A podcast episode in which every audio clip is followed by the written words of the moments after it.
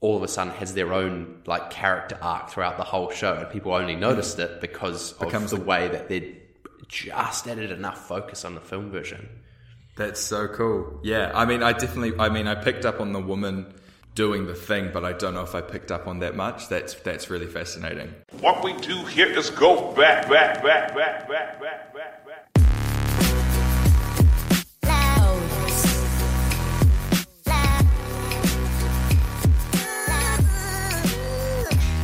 And we're back. And we're back. The Bros and Brews podcast, as it was originally conceived in good old fashioned FaceTime dual city format. We dabbled though, didn't we? We dabbled in We something did. different. We did. We did. And uh, there's there's you know well actually once this gets uh, out there the uh, content will already be out of that episode. Um, so hopefully you've enjoyed it. Yeah, of course, we're referring to last week's episode, which, if this is your first time, welcome. Thanks for joining us on what I believe is episode eight. Yeah, Eight. episode eight of the Bros and Brews podcast. Um, for those of you who are slightly more familiar, you'll of course know that last week I took a little trip up to Auckland, and Matt and I did did the podcast over a table in a very sort of romantic kind of scenario. Not that this couldn't be romantic. I mean, it is No, I- I know. nine twenty-five It is. on a Saturday morning, and we're both definitely in some form of lounge slash sleepwear. But I mean, True, I mean, true. this can still be romantic. But yeah, Matt and I are back back in different cities. I'm back in Wellington, and and we've returned to sort of normal programming. Yeah. It's good to good to good to be back. Not that I I mean I to be, I I loved you being here. It was cool. but uh good to good to be back. It was definitely different though, wasn't it? I think it it probably speaks to like, you know, Joe Rogan podcast is one of the the sort of classics that we talked about with audio sort of an audio heavy um medium but being recorded. I think probably just as many people consume that podcast like visually on YouTube. Or I know he's just shifted to Spotify, hasn't he? Um Yeah, true. But yeah, it makes it so different when you're having a conversation with someone in person. I think that probably speaks a lot to sort of social interaction that when we were sitting across from each other on, you know, this, I don't know, meter long table, having to have the conversation in physical proximity to each other.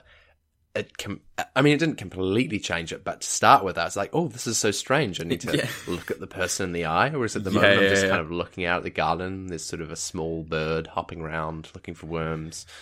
You're here in front of me, but but it's completely different to have that that like Zoom FaceTime safety. Yeah. No, it's so true. I mean it's like those conversations we've talked about the comparison between like screen and theater. Hmm. You know, like there's, you know, there's a certain magic to people listening and us just like over Zoom and stuff, but you know, some people consume things a lot more better visually. Um, and also when we're working together in the same room, it does, it does have a different vibe about it. But, um, I mean, I think it was, it's, it's still enjoyable all around, no Yeah. matter what episode it is. And you know what I've realized? I think over the last couple of years, I've realized that I'm someone who I don't make a lot of eye contact during conversation. I'm very much a like not stare. You off, like to into wander? sp- off into space. Yeah, I, I quite like like if I have the option, if if we go to a cafe, sort of a square table where you can sit on any of the four sides. I quite like sitting beside someone so we both have even space to kind of look out into and the option to look Ah, at yeah. each other. But I always Mm-hmm. choose that over the direct looking at each other Mm. because I don't want someone to feel like I'm purposefully not looking at them. But I think it's just something to do with, with like the way that I, f- I formulate thoughts and like to kind of just Yeah, get yeah, yeah. distracted. A lot of the time, I will find myself going, "Oh, I bet this person thinks I'm avoiding eye contact." Or, I mean, in certain situations, obviously, I will, you know, professional situations, obviously, I'll Of make an effort.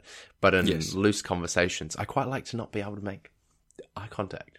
Whereas I know there are some people that are really big on eye contact and and can just maintain it for hours and hours and hours without ever Mm, feeling the need to like take a break. But anyway, that's a whole side story into my my. Yeah, it's my, a nice little comment my comment social- on yourself. Social sphere and interaction. I'm I'm making FaceTime eye contact with you now. I don't know if that Yes. reads, but I've but, um, noticed. but the bird is doing interesting things in the garden, so just allow me time to put off. Of course. Hey. Anyway. Matt, I got a question for you, man. Yes. On this sort of, I don't know what it's like in Auckland, man, but it's a beautiful day here in Wellington. Oh, it's a be- nah, it's a beautiful day up here as well. But I'm gonna bring it. I'm gonna bring it down a little bit. Not down. Not down. That sounds very ominous. But I just wanted to know, um, what are you scared of, man? Oh, What are you God. not in? Not necessarily your greatest fears, but your sort of your list of things. I find most people have like two or three things that you don't love, you're not fond of. You can probably like do, but but at a base level of phobias, you're probably like, yeah, I don't love that. You don't need to hit me with like your biggest number one existential crisis fear on a Saturday morning, but just like the little, like the little things. Yeah, I I don't. Mm, that's a very that's a very good question because um, we were watching something the other day, and oh, that's right, it was Big Brother, and the uh, uh, and the they had to do a challenge where they were like put in a room with like their biggest phobia, Oh yeah, and and me and Rachel were having a conversation about like what would be in that room if that was us kind of thing. Oh, you've already done the topic. Here we are. You'll Well, be prepped and ready. I I mean, you say that, but I'm I kind of I couldn't really figure out what would be in that room for me.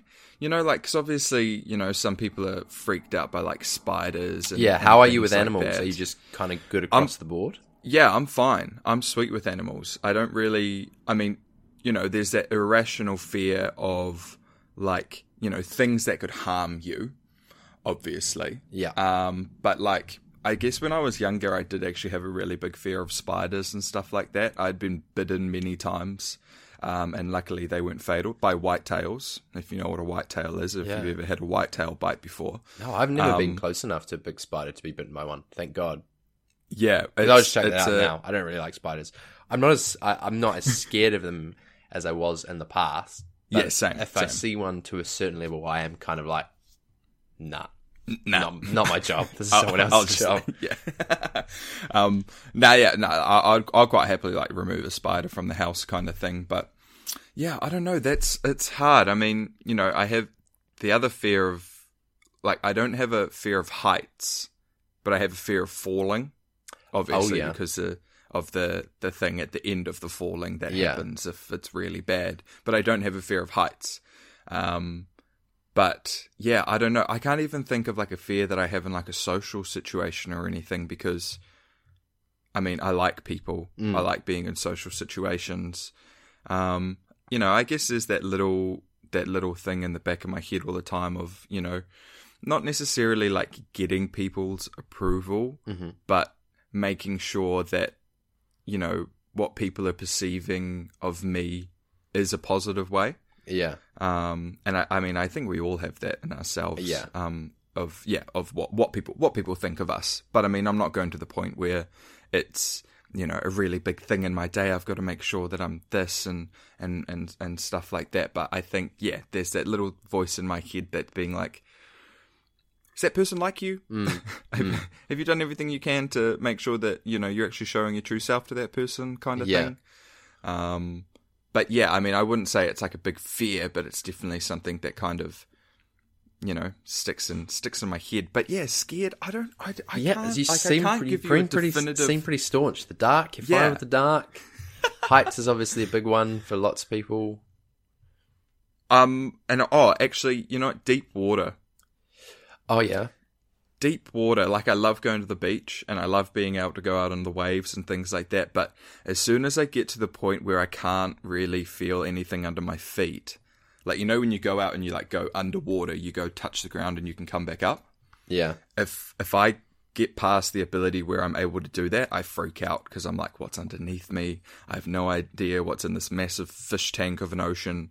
Um, so that's actually something that That's a pretty good one, Is, is, is deep water? Yeah. I mean, some people were just completely scared of water as a whole. Like, there's lots Mm, of people, lots of people can't swim or don't swim or, Yeah. um, yeah, deep. I don't know how I feel about deep water. Yeah. Probably yeah, well, I mean, great if you confront me with it, but no, no. Yeah, I guess for me, it's like it's the unknown. You there's know, a with big, falling. there's a big mystery in Yeah. sea. Like, all it takes is sort of one ten minute documentary on like Marianas Trench or any of that super deep like Yeah, yeah, stuff.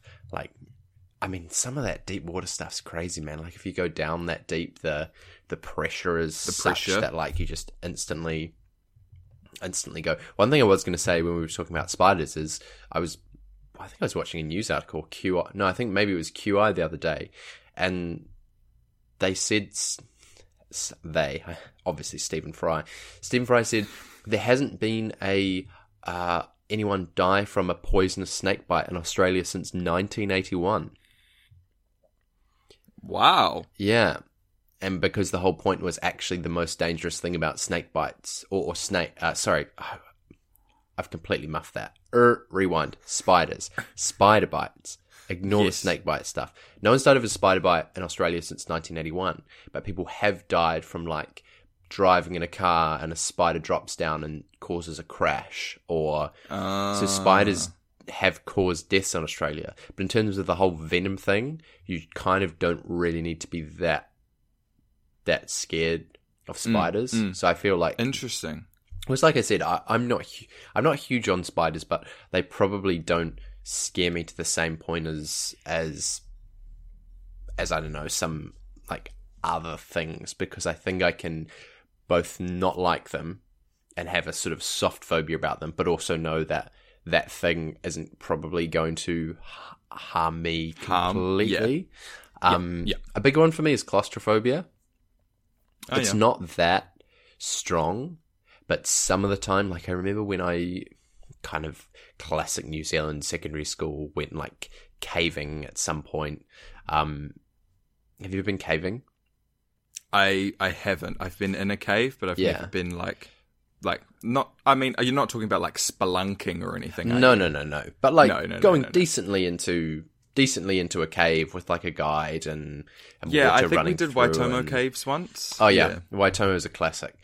yeah. there was there was a time I think I think we were in the national park up in like the middle of the North Island, mm-hmm. and there was like water, and we were like going through the cave like in the dark, and then the instructor was like, "All right, so the final challenge is like you guys have to make your way out by yourself. See you later." And we weren't that deep, but they just led us in massive circles, so we felt like we were far away, and my brain was like, "Nah, this is not okay."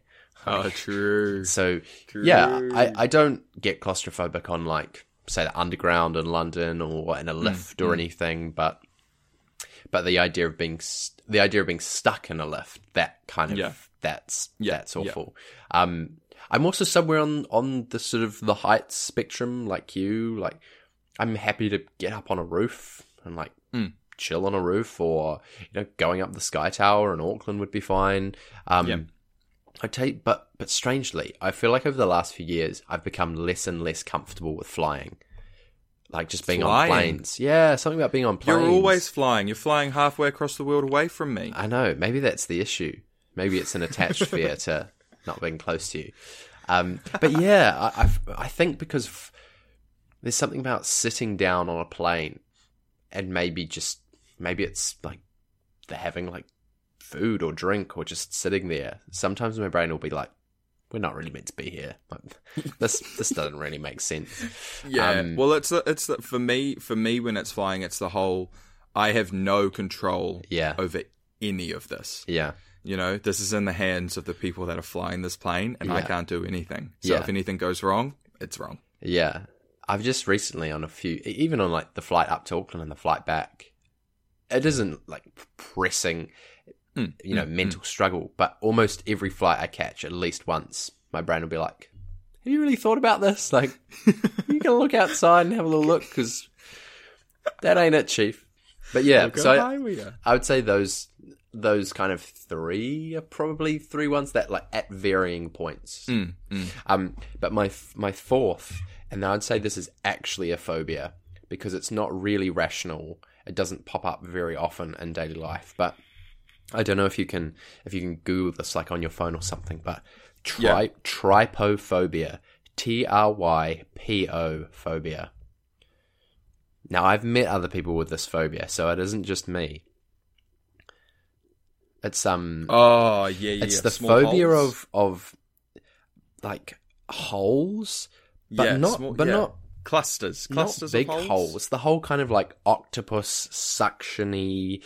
I mean, I'm sure there's at least one person listening who's going, Ugh, no. I don't know what it is, and that's why I think it's a phobia because it's kind of irrational. Like it doesn't really make mm. sense. Just clusters of holes. There's often like plants or flowers and, and stuff. Like I can look at an, an octopus tentacle and that's fine because I know it's an octopus. But there are some plants that just have those weird hole clusters, and I just I shudder. Like my fit, my body just hates it, and I don't know why. Interesting. Yeah, that's my one weird one, and I've only probably realized that the last year or so. I don't know why. Yeah. maybe spend Yeah. more time in like dried flower shops. Obviously, becoming cultured. Um, love a dried flower shop, but yeah, that's my weird, random whole cluster thing, which I don't know where Yeah, it comes yeah, from, and. I'll probably never get over because it does does seem irrational. But but you seem to be far Hmm. more staunch and sort of brave. oh yeah, well, I don't. I mean, sense. I don't. yeah, no, I don't want to have those labels on top of top of my head. I mean, but I mean, uh, yeah, I don't know. It's. Very, I, I guess I don't know whether I haven't been through enough situations to actually know my fears or anything like that. But no, I don't. I don't really know. Um, yeah, what I'm like properly afraid of. There's plenty more time in life to find that out, so maybe we could have another podcast in like Yeah. 20, 30 years, ask me the same question. I, I think the chan- chances are there will be something that you dislike or you realize like, oh, that's really that's really something. So yeah, let me know whenever you discover it. If and I when. will. Might be like twenty years from now. You'll be like, I've realized I hate weeds. I know. I'm just kind of looking around. What can I see that might be might be a genuine fear? But yeah, cool, man. Just just Yeah. good, good to know. I'm clearly No, now hey, I don't good. need to really protect you from anything, but you can sort of help But I can protect you from the small holes. from the small holes. Um, moving on, one thing Yes. Matt and I wanted to talk about today. We don't really have like a big overarching topic. There were a few things we wanted to cover off, um, but this, I guess, is is perhaps the most significant kind of event thing that we wanted to talk about. Um, and that is, of course, the release of Hamilton, the musical, online and filmed movie uh, version on Disney Plus, which dropped on July the 3rd, I think it Uh, was. yeah, I believe I believe so. I think yeah. it was in time for July the 4th, was kind of the point. Um, but Hamilton, a big, huge sort of cultural event, I guess, of like the last four years. It came out in 26, 2016 uh, on Broadway. Since then, I mean, I haven't pulled up massive stats of how much money the box office has made, but kind of even if you don't, even if you're not a musicals person, even if you're not a theatre person, I would say nine out of ten people that you would ask, and like I don't know, our age would have an idea of of what Hamilton is. Of course, it's the the smash hit musical by Lin Manuel Miranda, and of course other contributing artists about Alexander Hamilton, one of the founding fathers of America. This sort of hip hop, modern uh, musical that infuses kind of all these different styles of rap and and spoken R&B, word and R and soul. B and soul and and and choreography of a sort of much more, shall we say, like modern contemporary style than than the majority of musicals. Um, I was lucky enough to see Hamilton in the West End original cast in 2018.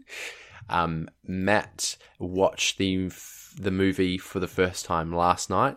We've basically never we haven't never talked about Hamilton, but we haven't sat down and had like a big discussion Had about a- it. Of yeah, course, yeah. this was your first time to really engage with the show. I'm going to stop talking. I want to hear what did you think? I I absolutely loved it. I absolutely loved it. I was actually really blown away. I mean, uh, you know, I, one of the things that the reasons why I wanted to watch it because I knew you had seen it, you know, for its for its full glory, um, and you know, our previous conversations about uh, screen versus stage and what that does for for an audience kind of thing. Um, I thought uh, dir- uh, so. Uh, Thomas Kail uh, directed um, the performance for Disney. It was over three different performances, and they kind of spliced it and cut it all together into this um, movie. And I thought it did a brilliant job. Um, you know, I really got a feel for the whole entire set, um, all of the musical numbers, the ensemble, the chorus, um, and the lighting as well. And I, I thought it was beautiful. You know, the screen obviously can give so much finer detail to a character um, when it can do close ups and, and zooms on expressions and, and the feelings of, of certain characters in certain moments. So it was nice to be able to be almost invited on stage Yeah. with them during the performance, which was really nice. As a you know, if, like you when you went to the um, to the theater to see it for the first time, you don't get that. You're watching it from afar, and you're really relying on everything the actors are giving you from a distance, whether that be their voice, um, and yeah, you know the the yeah the gestures and all of that, and, you know, character gestures, Yeah. um, and all of that thing. I, I I thought it was I thought it was brilliant, and I absolutely loved it. Um, I mean, if I if I want to give you a quick highlight of one of my favorites, Yeah, please. Um, it was it was actually it was King George III. Yeah. King George was my favorite. Da, da, da, da, da, Yeah. da, da, th- that was that was one of the things I think that people who had s- even big fans of the show were really f- looking forward to seeing because Jonathan Groff, who plays uh, Christoph King George in in the in the Oh, in musical, the- in the musical. Yes. yeah, he was kind of because the part of King George is so small. There Mm. isn't really much footage of Jonathan Groff playing the part and kind of, I don't know, like that was part of the big thing about Hamilton was that there is this video of Lin Manuel Miranda. I don't know if you've seen it doing uh, the original, you know, the the first song from the show Mm-hmm. at kind of this White House uh, event night. I can't remember what it was, but he performs it for the Obamas when they were in office, and you can see he's like ten years younger. Way back, and maybe it was like 2008 or, something, and he was like, "Yeah, I'm writing this musical." And back then, everyone was like, "What the hell?" But in all these kind of development videos, you can see quite a lot of the songs with the original cast members, but because Jonathan Groff's only in it for what I think is like three songs or nine minutes or something, there was kind of hmm. no not that much footage of him. So seeing him play that part was one thing that this was kind of the first time for people who hadn't hmm. seen the show. So True, so true, yeah, true. he he just he steals it and talk about there being no Oh, small yeah. roles, man. He's in in the show like I said, less than ten minutes, and you remember Yeah. him in a show that is almost like three Full hours of- full of yeah. completely amazing moments. Exactly. I thought he just uh, he just did it so brilliant the way that he kind of yeah took on that whole British king persona and like real cheeky and um oh when he hits his falsetto as well like it was it was amazing. It was really breath- breathtaking. But I mean, you know, I obviously um I loved Lin Manuel uh Manuel Miranda um and the the other big highlight to me were the Schuyler sisters as yeah, well. they're fantastic, aren't they? I just yeah, I absolutely loved the way that they kind of um I don't know, they swept they swept the stage every time they Yeah. sang. You know Yeah. what I mean? Like they they kind of just put a fresh slate over everything and it was actually a bit of breath of fresh air for me when they were singing, away from all of the rap and R and B and, and hip hop kind of vibe. yeah, Um, even though the um, uh, Angelica character, uh, I think it was one of her songs um, when uh, she's rewinding after the wedding. satisfied. I was I was going to ask you about that Nah, satisfied. That was my next best, my, my next favorite song. Um, because that was one of the oh. that was one of the moments that I think again. So I'm one of the people that you know millions of people that had listened to the soundtrack for l- literally years before ever having Mm, a chance to see the show. You pick up on a lot of the stuff through the soundtrack. I think it is brilliant in that you could listen to the soundtrack without ever seeing the show and kind of understand the story because there's so much storytelling done and there isn't that much dialogue in the show that it has to tell the story.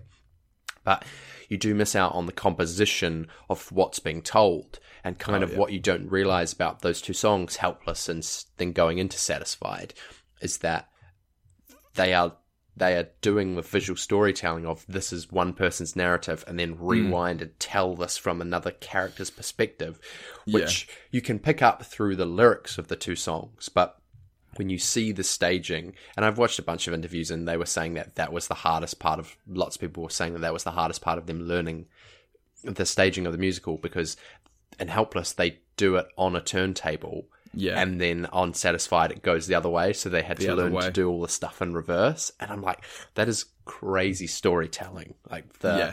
the imagination to tell story to, to to tell story through song, and then in the immediate next number, rewind Mm. and do the reverse to tell it through another character's perspective. Seeing seeing that visually completely added another level to how I sort of interpreted and and understood the part that those two songs kind of had together within within the narrative. Definitely a yeah. highlight.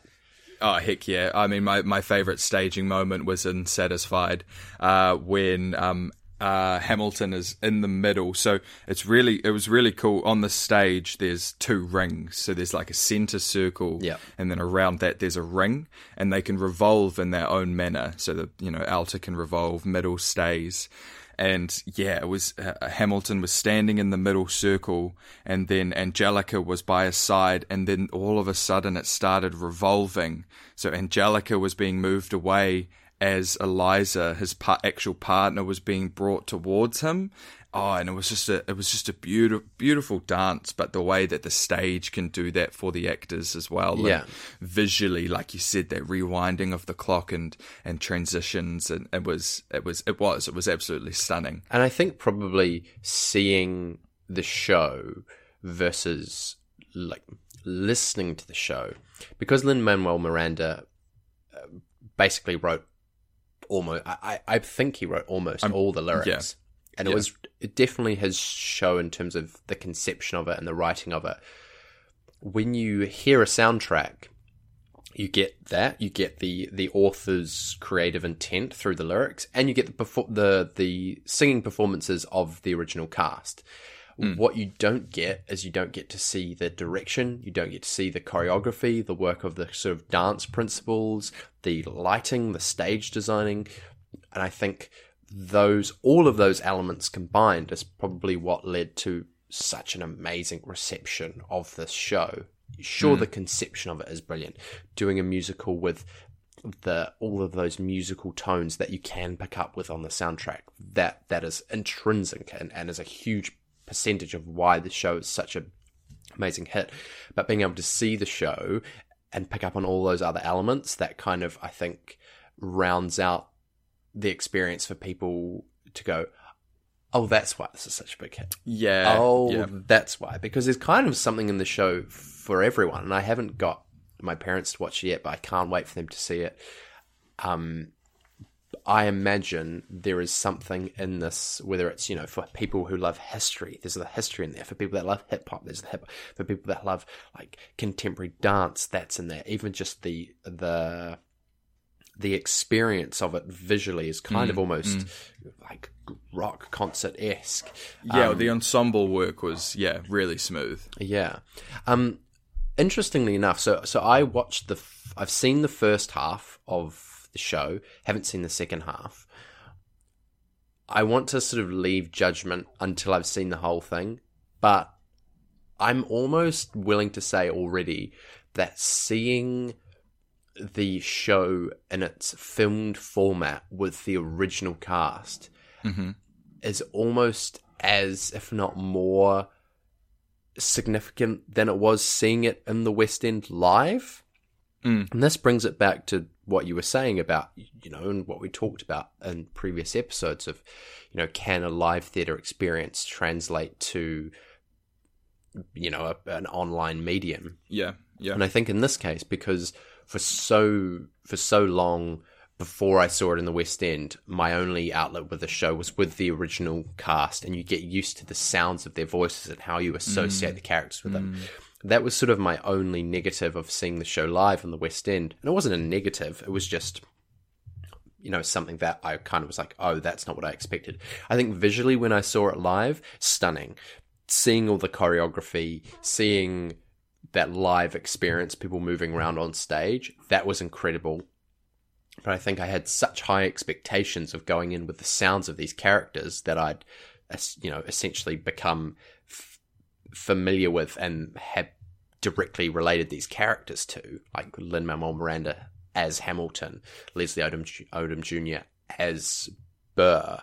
That when I heard these characters with different voices, for me, it was just a little bit jarring, and I think that's kind of speaks to like fandom and the obsession of the original. And you know, I think mm, there's mm. there's there's some negativity that comes with that. With you know, if people are like, oh, these you know, people on the tour aren't as good as the original cast. So of course, characters need to be played by other people, and everyone brings something new to the role. But because for like two years I'd listened to this, I couldn't help but go in with the expectations of the originals.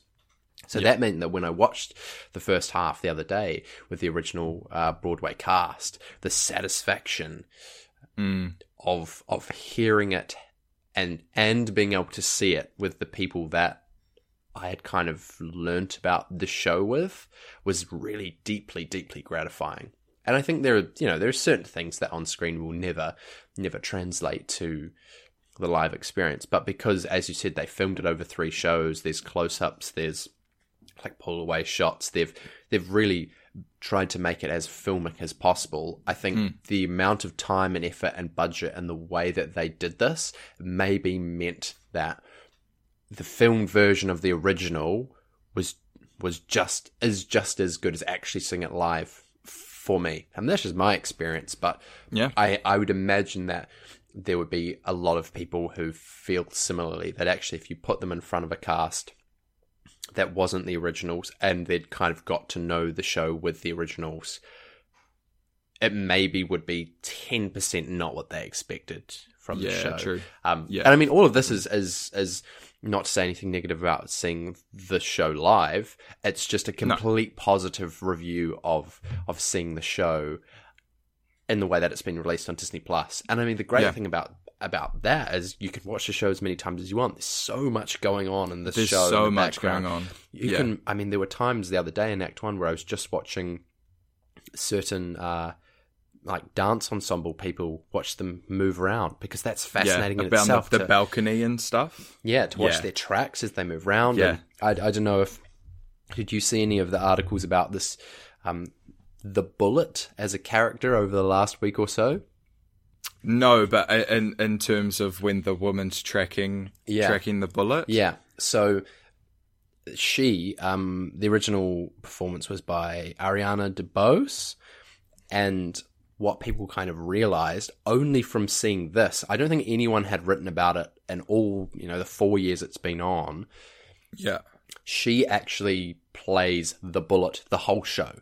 She's kind of an omen of death. All the time characters dies, all the times all the times that characters die, she interacts with them like just beforehand. She like touches people who ah. die just beforehand, and it's all this massive foreshadowing throughout the whole show. Yeah, yeah, That eventually yeah, yeah. death is coming for Hamilton. And apparently that just happened, you know, like during the production of the show, they decided, you know, Thomas Kail, the director, and they're like, you know what, yes, this person in the ensemble, you're going to be this person, go with it, we'll add into the choreography. But it's only within this format of the show that f- multiple people, because they've put a certain amount of emphasis on it, that actually that person's performance goes from kind of the side character which no one had really noticed before to all of a sudden it's like wow this person who is an ensemble character all of a sudden has their own like character arc throughout the whole show and people only mm. noticed it because of Becomes the a- way that they'd just added enough focus on the film version That's so cool. Yeah, I mean, I definitely, I mean, I picked up on the woman doing the thing, but I don't know if I picked up on that much. That's that's really fascinating.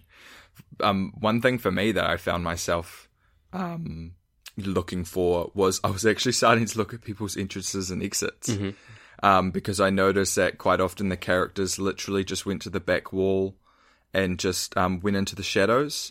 If it was like a quick transition, they weren't walking off stage or anything like that. And I'm always fascinated on how, yeah, as an ensemble, where you, where you put your your characters um, for for transitional things and, and stuff like that, uh, just to keep the flow of everything. And that's the Yeah. thing I loved about this this show was the flow throughout the whole thing. I mean, it's two, over two and a half hours long and I felt like the flow of it just was like constantly um, taking me forward, and, and I was you know quite attentive to the whole thing. So, I mean, Uh, yeah, uh, yeah, it was it was it was visually stunning to watch, and, and like you were saying, it you know speaking to seeing it live, I think if you if you don't like theatre or you're not really a theatre goer and you want to at least get a taste of it before these, you know, grand spectacle ensemble pieces start coming and popping up here in New mm. Zealand again, watch Hamilton because I think it's I think they've done it in such a great way. Like you said, you you get the vibe of what it feels like being in the theater,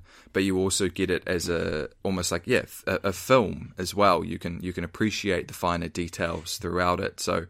I think I think it's a beautiful way of, of using the medium um, and getting getting people involved in, in, in theatre and in musicals and stuff. Yeah, I think we can't.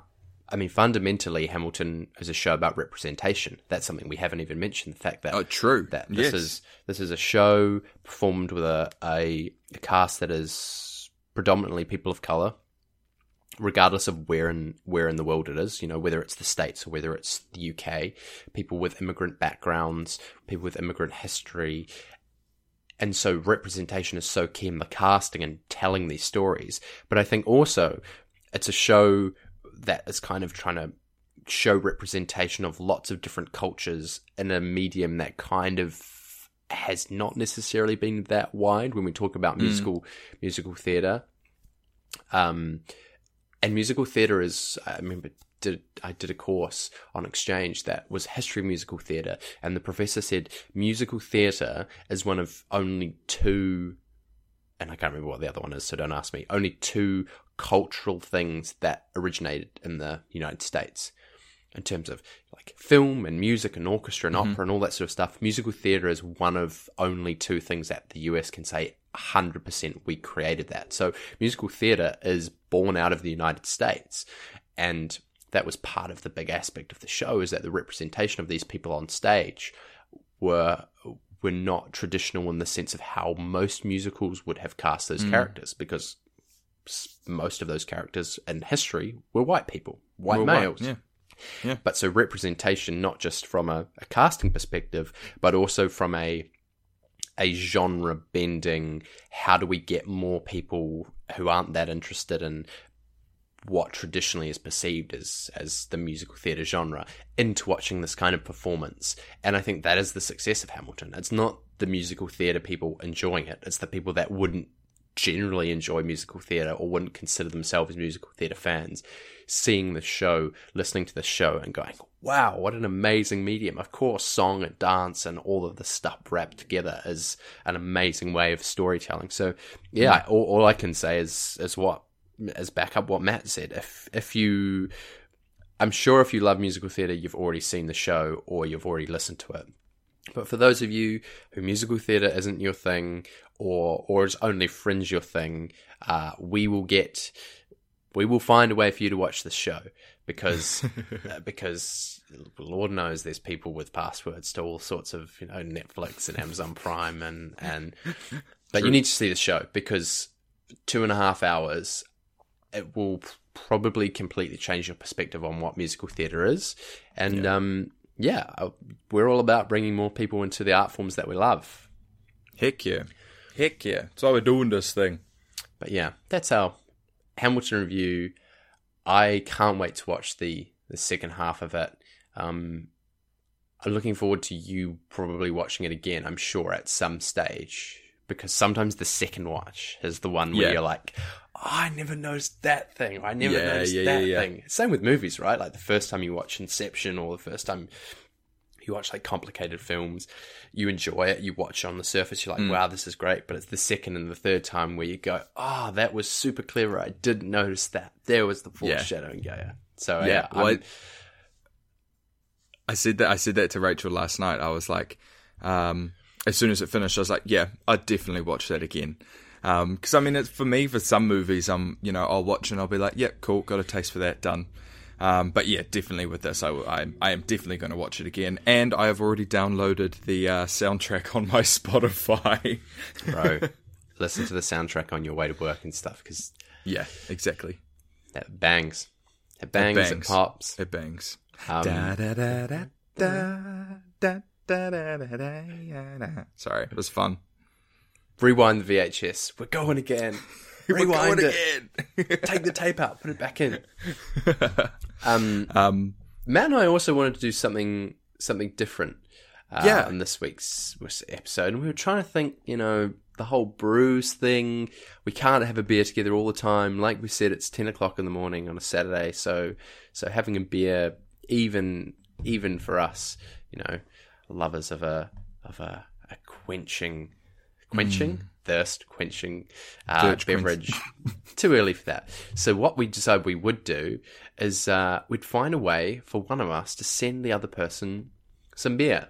So what Matt and I are going to do today in a uh, Bros and Brews podcast first is we're going to do the Stuff Daily Quiz Yo. with the grand prize this week being uh, an Urbanaut mixed four pack. Now I am not that familiar with Urbanaut as a name, but I think I've seen the cans before. Um, Yeah, I've seen. I've definitely seen it before. Yeah. I think it's an Auckland uh, brewing company. The four pack has a Pilsner, an IPA, a Pale Ale, and an APA, all things within our wheelhouse. And um, yeah, we thought, you know what? It was really nice for us to be be together in Auckland. How can we sort of send each other a beer or buy each other a beer? So we're going to do the Stuff Daily Quiz. We're going to see what our general knowledge is like, and uh, at the end of it, one of us is going to be going to be theoretically walking away with a four pack. Um, Yeah. Yeah. I mean, this first question's already scared me because I have no idea. I guess I guess we'll just we'll go for it. I don't know. This is as we said, we're breaking new ground. It's about the first question is about Michelle Boag, right? Yeah. Okay. First right, question. go. We're going to blitz through them. We only got 30 seconds per question. Michelle Boag has left the National Party after being a member for how long? Ah, I think we're going to have I- to just go with instinct, bro, because the Yeah. dead. I really, I'm going to I go. really don't know. All right, I'm Um, locked in. I've answered it. All right, I'm locking it in. I got it wrong. What did you say? I got it wrong. I got thirty. I, I said thirty-seven years. I said 27 years. Okay, question Uh, two. The, the answer was 47 years. Was I guess we for the people, we should say, uh, give, give, oh, oh, here we go. Uh, what year did World War II begin? 1940, 1941, 1939, or 1938? Locked in. Oh, God. And I got it right. No pressure. Uh-uh. Oh, I should, oh, I should know this. Do, do, do, do, do. No, I was gonna put Oh, you got wrong. What did you say? Name and oh, shame. I had 1940. 1940, 1939, bro. That I literally, I had the, I had the cursor over 1939. Uh, oh, I'm embarrassed. All right, I'm up. I'm up one 0 after two questions. Question three. Oh, Betelgeuse is in which constellation? Lyra, Ursa Minor, Orion, Ursa Major. This is just a straight up guess. Isn't that Beetlejuice? Is it? Is it is it Beetlejuice? Maybe it's don't know. pronounced Betelgeuse. Uh, I've locked it in and I got it wrong, unsurprisingly. Um, which constellation? Don't pretend you know stuff about constellations. This is a straight up guess. Yes, You got it right. Orion. Yeah, I got it right. Ah, wait, you guessed Orion? Yeah. I guessed Orion and it said incorrect. Oh no, I guessed Orion and I got it right. Oh, weird. It's got a tick by by the thing, but it says incorrect. Well, I know I'm two from three, so if you got Orion, I should be two from three. We'll see how it comes out at the scores at the end. Cool. I sense controversy. Uh, yeah, true. Uh, what is rose gold? Is it gold mixed with platinum? Gold mixed with? Oh my god, how do you say that word, James? Uh, Ro- rhodium. Rhodium. Rhodium. Yeah. Uh, gold mixed with nickel and zinc, or gold mixed with copper and sometimes silver or zinc. Uh, Rose gold. All right, I'm just going to take an absolute stab. All right, I'm going to do this one. No, I went with platinum. I went with nickel and zinc, We're but both it was wrong. gold, gold mixed with copper and sometimes silver or zinc. I mean, copper makes sense because copper is is rust, Yeah. rusty. That was That probably makes- the that obvious makes answer. sense. Sometimes I overthink it. Yeah. Anyway, we've got to move on. There's no time. Next question. What's the currency in Russia? Krona, Zlotskis, rubles, or euro? All right, Ah, I I, should think know I know this. my answer. I should know this. Ah, It's a toss up. If you've locked it in, you can put pressure on me because I'm. I have I have 50-50 locked it in and I have got it right. Ah, no. I know it's Krona or rubles. Ah, okay.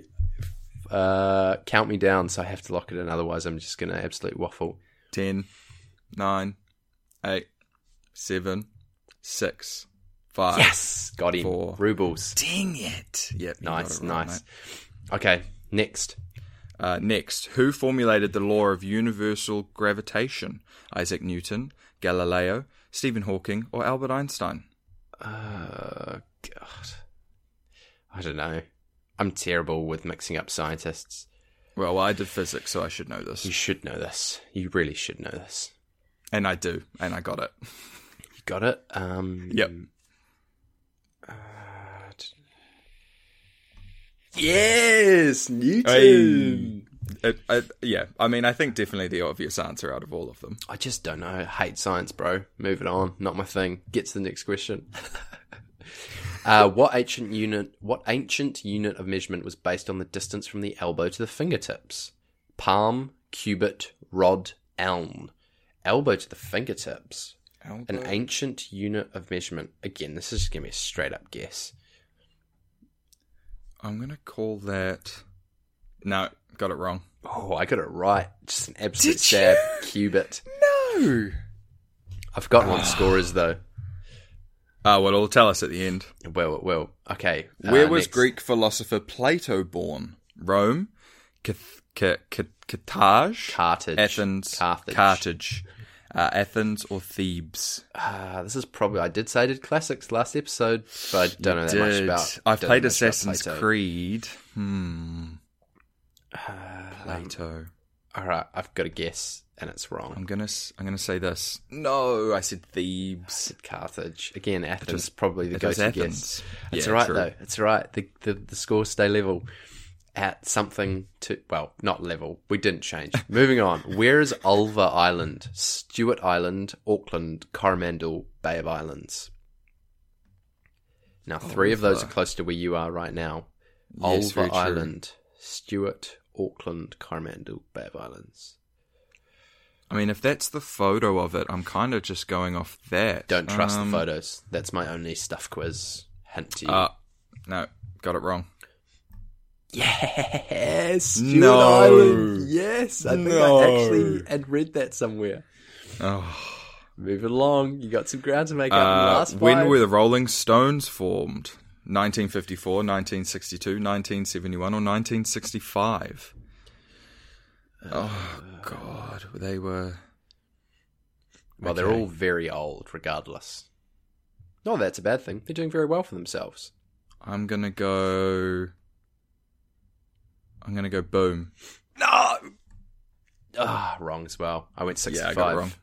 1962 they were formed. sixty-two. Good for you, Stone. Keep on ticking. Good for you. Uh, which of these was a short film by Charlie Chaplin? Struggle Street, Easy Street, Wall Street, Main Street. I think I know this one. I think I know this one. I got it wrong. Yes, I got it right. Easy Street. You've pinned one back. I went Main Street. Three questions left. Three questions? No, four more. Oh, a true or false? Bamboo belongs to the grass family. True or false? Got him. Oh no. Um. No. Said false. Did you know that? No, I just always if Oh. a true or false. If it's, I've always thought gone with the theory that if they give you a true or false and it's something weird, the chances are it's more likely to be true. It's more coming likely to up be with true. hard facts is difficult. That's a good point. Anyway, keep zooming. Pandas eat as much as what kg of bamboo per year? 48, 18, 38, 28. Okay, let's be honest. This is just a straight old guess. Oh, come on. I'm doing terribly. And I got it right. Did you? yeah, man. I mean, I get, I mean, they must eat a shite load of bamboo. Obviously, not as much as 48. It's only 38. In the film Groundhog Day, what song plays every time the alarm goes off in the morning? Uptown Girl, oh. Love Will Keep Us Together, Never Gonna Give You Up, I Got You Babe. I've never seen Groundhog Day. I have, and I think it's this. Oh, I got it wrong. Oh my god. Well, I got it wrong as well. It was I Got You, Babe. And finally, the last question Where was the Hindenburg built? USA, Germany, Sweden, or Russia? I've put in my answer and I got it right. As have I. This quiz is over. Oil. Hit next. Reveal the scores. God. uh, I got a whopping 5 out of 15. I beat you significantly, my friend. Eight out of fifteen. Oh my god. Not bad. Keep at it. I will be taking home the inaugural mixed four pack of beer, the brews contingent of today's show. I look forward to drinking them. I look forward to enjoying them. Uh, what can I, say? I say? look forward to sending them. What can I say? Big shout out to the random guesses that um that pulled through for me. Now you know what? Don't don't don't undersell yourself, bro. Your general knowledge is great. No good with science. I feel like sort of geography. I'm okay for not having studied it. But man, I have done some. I have done some stuff daily quizzes in my time, probably more than you. So I feel like probably. I probably have a better understanding of. You know the meta. It's like the You know questions where you like this is just the obvious answer, and then questions where you like go something weird. That being said, Yeah, I yeah, only yeah, got eight out of fifteen. So, but yeah, quiz. I guess maybe we'll do that every maybe I think every I, couple I weeks. think, yeah, I think so. I think so. We'll Put find- a little little tension on top of it. Find a way to buy each other a beer, you know. Yes, I agree. And um, yeah. What am I? What are we using? We're using Fine Wine Delivery. Fine Wine Delivery. Hey, look, if you want to get on board and sponsor the show, so Matt and I don't have to pay for drinks, we're more than happy to uh, to accept your sponsorship. Um, but to round out this week's pod, we wanted to do in sort of a, a week of, of verse and different little bits. Um, we wanted to shout out and sort of start a little segment of shouting out smaller, lesser known uh, musicians, bands, artists, and yeah, just in this time where artist venues are struggling, lots of artists are self-employed and they don't qualify for um, you know subsidies and that sort of thing, and lots of music venues are struggling, particularly in countries that aren't New Zealand. For you know, the UK has been absolutely battered in terms of the arts by COVID nineteen. Um, today, I just wanted to share some some music from a small kind of little indie band that I got to know quite uh, quite well when I was in Bristol. Um, I know the the front man, who's a wonderful guy by the name of Tom Harris. The band is called Two Day Coma. They're a Bristol band, and I don't know how I would describe their genre, Matt. It's kind of everything from like soft rock to to folk into like almost like I don't know, indie isn't really a genre, is it? It's kind of, but they move. They move between genres. Sometimes they get brass involved. They're a four piece, so it's it's mainly bass and guitar and, and keys and drums and that sort of stuff. But in this week's episode, I thought we'd just listen to a few, uh, three one minute extracts from three different songs, give a little taste of Two Day Coma, try and get people out there listening to music that they haven't listened to, be- to before obviously get you over to Spotify, get you streaming, get you helping artists put some money into their pockets. And yeah, I love this band. I've seen them play live like three or four times. Um, the vibe that they give off is so great. And yeah, just the other day when I was thinking about what I was missing from the UK, two day coma gigs was one of the things that was top of my list. So without further ado, the first song by Two Day Coma, little extract. This one's called If I Wasn't. Think of all the things that I'd miss, the taste of your kiss if I wasn't, if I gave up all of this. Think of everything I couldn't do if you weren't you, if I wasn't who you had wanted to choose.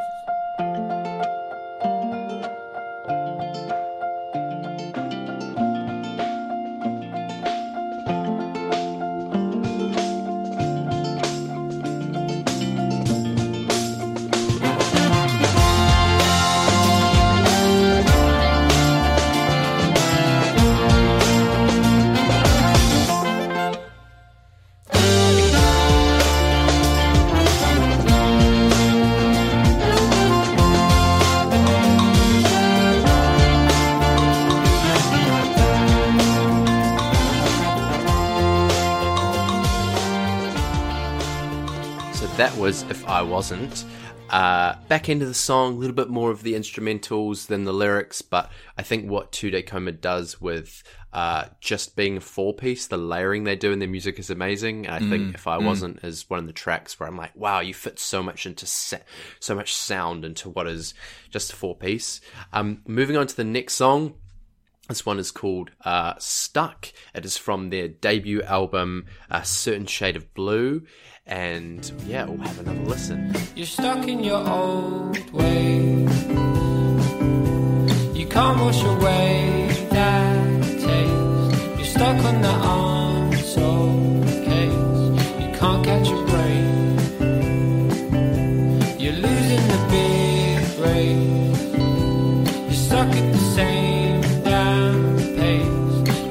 pace. Finishing in last place. You're losing again and it still feels the same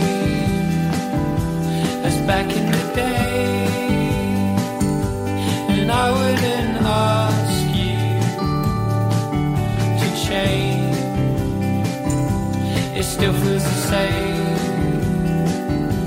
as back in the day. And I wouldn't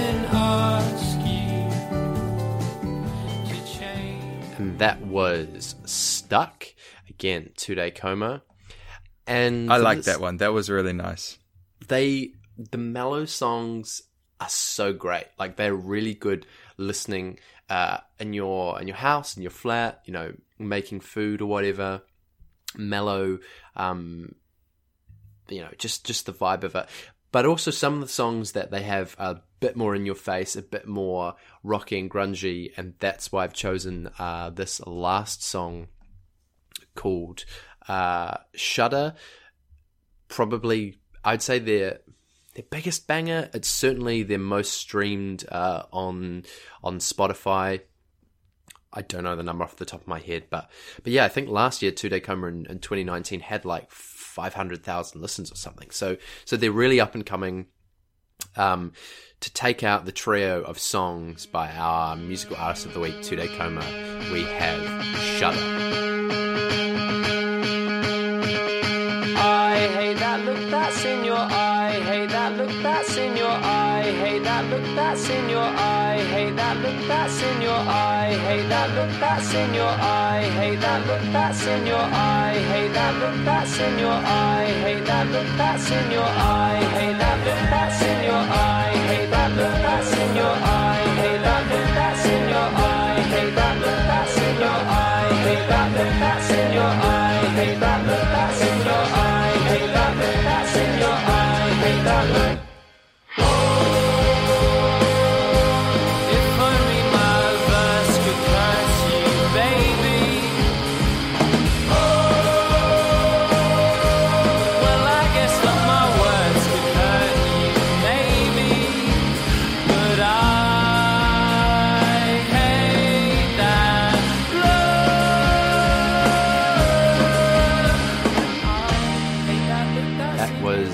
Shudder, the third of our three extracts from Two Day Coma.